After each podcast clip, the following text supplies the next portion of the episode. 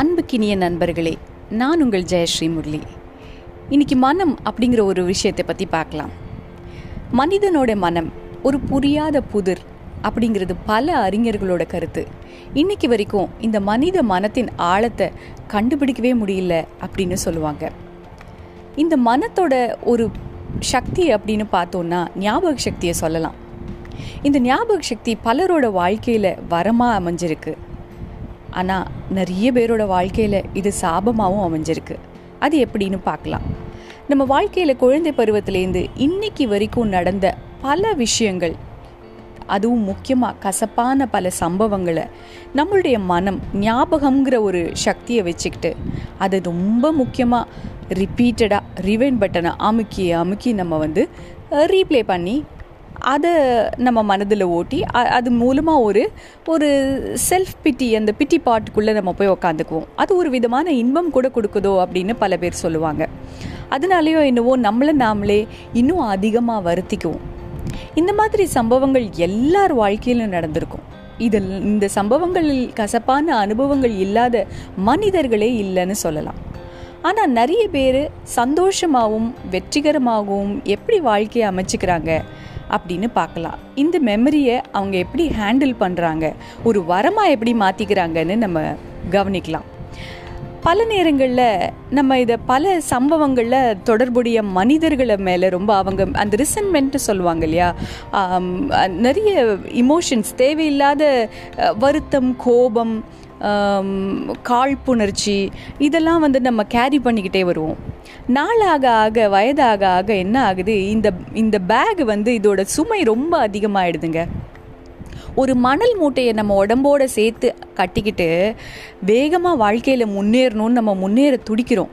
ஆனால் இந்த மூட்டையோட எடை நாளாக ஆக அதிகரிக்க அதிகரிக்க இது நம்ம நம்மளை பின்னோக்கி இழுக்குதே தவிர நம்மளை முன்னேற விட மாட்டேங்குது. அதுதான் உண்மை. நம்மளுடைய மனத்திலிருந்து பல பேரை நம்ம லெட் கோ பண்ணினோன்னா பல பேரை மன்னிச்சு அப்படியே நம்ம அவங்கள வந்து ஆசீர்வதிக்கக்கூடிய நிலமையில இருந்தோம் அப்படின்னா நம்மளால் இந்த விஷயங்களெல்லாம் விட்டுட்டு விலகி எதில் நம்மளுடைய கவனத்தை செலுத்தணுமோ எளிமையாக செலுத்த முடியும். ஆனால் சொல்கிற மாதிரி அது எவ்வளவு எளிதில்லைங்க. சே அவன் எவ்வளோ பெரிய துரோகம் பண்ணிட்டான். அவளால் என் வாழ்க்கையே போச்சு. இப்படின்னு பல பேரை நம்ம பிடிச்சு வச்சிருக்கோம். இந்த இறுக்கி பிடிச்சு வச்சிருக்கிற மனிதர்களை என்ன பண்ணுறது இந்த மாதிரி ஞாபகங்கள் வரும்போது என்ன பண்ணுறதுன்னு இப்போ பார்க்கலாம். சச் திங்ஸ் நம்ம மெமரிக்கு வரும்போது நம்மளோட ஞாபகத்துக்கு வந்து தொல்லை பண்ணும்போது ஒரே ஒரு சிக்னல் உங்கள் பாடிக்கு உடல் மொழி மூலமாக நீங்கள் அதை வந்து உங்களை உங்களோட அவேர்னஸ்க்கு எடுத்துகிட்டு வரலாம். இது பழக்கத்தில் தான் வரும் சரியா? இந்த மாதிரி ஞாபகங்கள் வரும்போது ஒரு பிஞ்ச் பண்ணிக்கலாம். உங்கள் கைகளையோ இல்லைன்னா ஏன்னோ ஃபிங்கர்ஸில் ஒரு ஆழமாக ஒரு வலி இருக்கிற மாதிரி ஒரு ஒரு பிஞ்ச் பண்ணிக்கலாம். இல்லை உங்களோட ஃபிங்கர்ஸை ஸ்னாப் பண்ணிக்கலாம். ஸோ அது மூலமாக இது வந்து ரிப்பீட்டடாக ப்ராக்டிஸ் பண்ண பண்ண பண்ண உங்களோட அவேர்னஸ்க்கு வந்துடும் நீங்கள் வந்து இதை யோசிக்கிறீங்க இது உங்களோட ஞாபகத்துக்கு வருதுங்கிற அவேர்னஸ்க்கே கொண்டு வந்துடலாம் அந்த மாதிரி ஞாபகம் வர தருணங்களில் அதை உங்கள் அவேர்னஸ்க்கு எடுத்துகிட்டு வந்ததுக்கப்புறமா என்ன பண்ணான்னா அந்த மனிதர்கள் உங்களுக்கு துரோகம் பண்ணின ஆமாம் உண்மையை தான் சொல்கிறேன் உங்களுக்கு துரோகம் பண்ணின அந்த மனிதர்களை உங்களுடைய ஞாபகத்திரைக்கு எடுத்துகிட்டு வந்து அவங்க இப்போ எந்த நிலைமையில் இருந்தாலும் அவங்கள ஒரு நிமிடம் மனதார வாழ்த்த வாழ்த்தலாம். வாழ்க வளமுடன் வாழ்க வளமுடன். நீ நீரும் உன் குடும்பமும் சந்தோஷமாக வாழ்ங்கன்னு சொல்லி மனமாற வாழ்த்துவதற்கு முயற்சி செய்யலாம். இது ரொம்ப கடினமான விஷயம். எனக்கு நல்லா புரியுது. அவ்வளோ பெரிய தப்பு பண்ணவங்களை எப்படி மன்னிக்க முடியும்?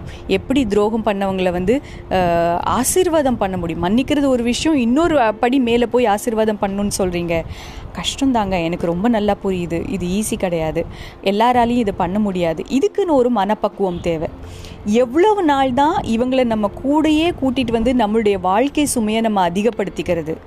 இவங்களை நம்ம விட்டு வெளியில் வந்தால் தான் இந்த இமோஷனல் ட்ராமாலேருந்து um, நம்ம வெளியில் வந்தால் மட்டும்தான் வாழ்க்கையில் முன்னேற முடியும்.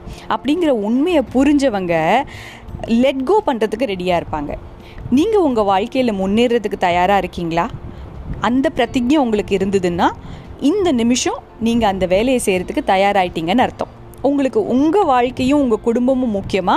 இல்லை உங்களுக்கு துரோகம் இழைத்த ஏதோ சில நண்பர் நபர்களுடைய ஞாபகங்கள் முக்கியமாங்கிறத நீங்கள் முதல்ல சீர்தூக்கி பார்க்கணும்.